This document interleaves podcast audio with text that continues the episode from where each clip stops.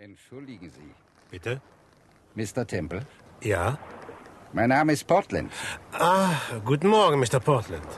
Ich hatte gestern Abend das Vergnügen, die Bekanntschaft Ihrer Gattin zu machen. Ja, ja, ich weiß, meine Frau hat mir von Ihnen erzählt. Und wie geht es der kleinen Frau heute? Tja, leider nicht sehr gut. Keinen Appetit? Absolut keinen Appetit. Das tut mir aber leid.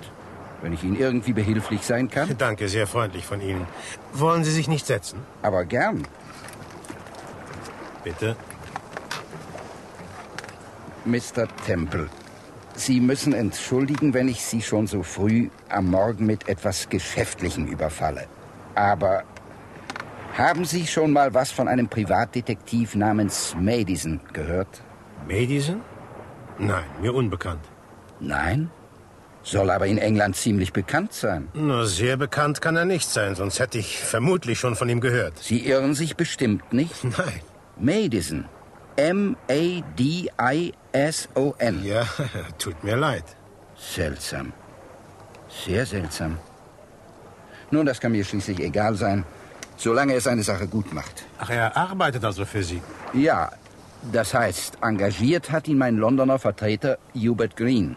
Und was soll dieser Madison tun? Er soll herausbekommen, wer ich bin. Wer Sie sind?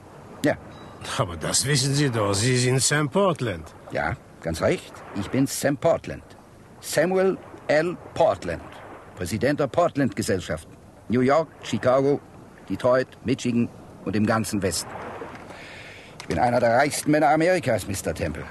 Wussten Sie das? Oh, ich hatte so meine Vermutungen. Wie ich hier sitze, bin ich gut für 20 Millionen Dollar. 20 Millionen Dollar. Und ich weiß nicht, wer ich bin. Wenn Sie wollen, erzähle ich Ihnen meine Geschichte. Ja, aber... Völlig zwecklos zu protestieren. In Wirklichkeit sind Sie ja so neugierig. Na schön. Also vor 35 Jahren, am 9. Oktober 1914, nahm der Polizist Dan Kelly in Chicago einen jungen Mann auf der Straße fest wegen verkehrswidrigen Verhaltens. Man hielt ihn zuerst für betrunken, aber bald merkte die Polizei, dass er sich da etwas Schönes aufgehalst hatte. Der junge Mann litt nämlich an Amnesie. So nannten es die Ärzte. Das heißt, er hatte sein Gedächtnis verloren. Und? Nun, der junge Mann wurde freigesprochen und der Polizist, der ihn festgenommen hatte, nahm ihn zu sich. Er war überzeugt davon, dass sich das verlorene Gedächtnis früher oder später wieder einstellen würde.